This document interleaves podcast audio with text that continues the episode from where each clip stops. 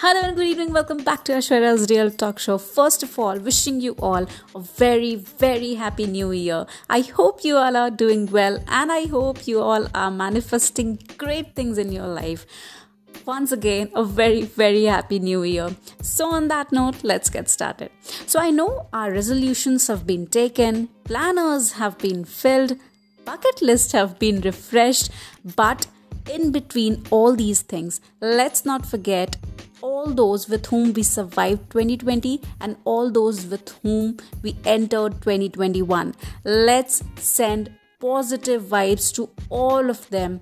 Let's be happy and make people happy. Let's start it on a positive, grateful note.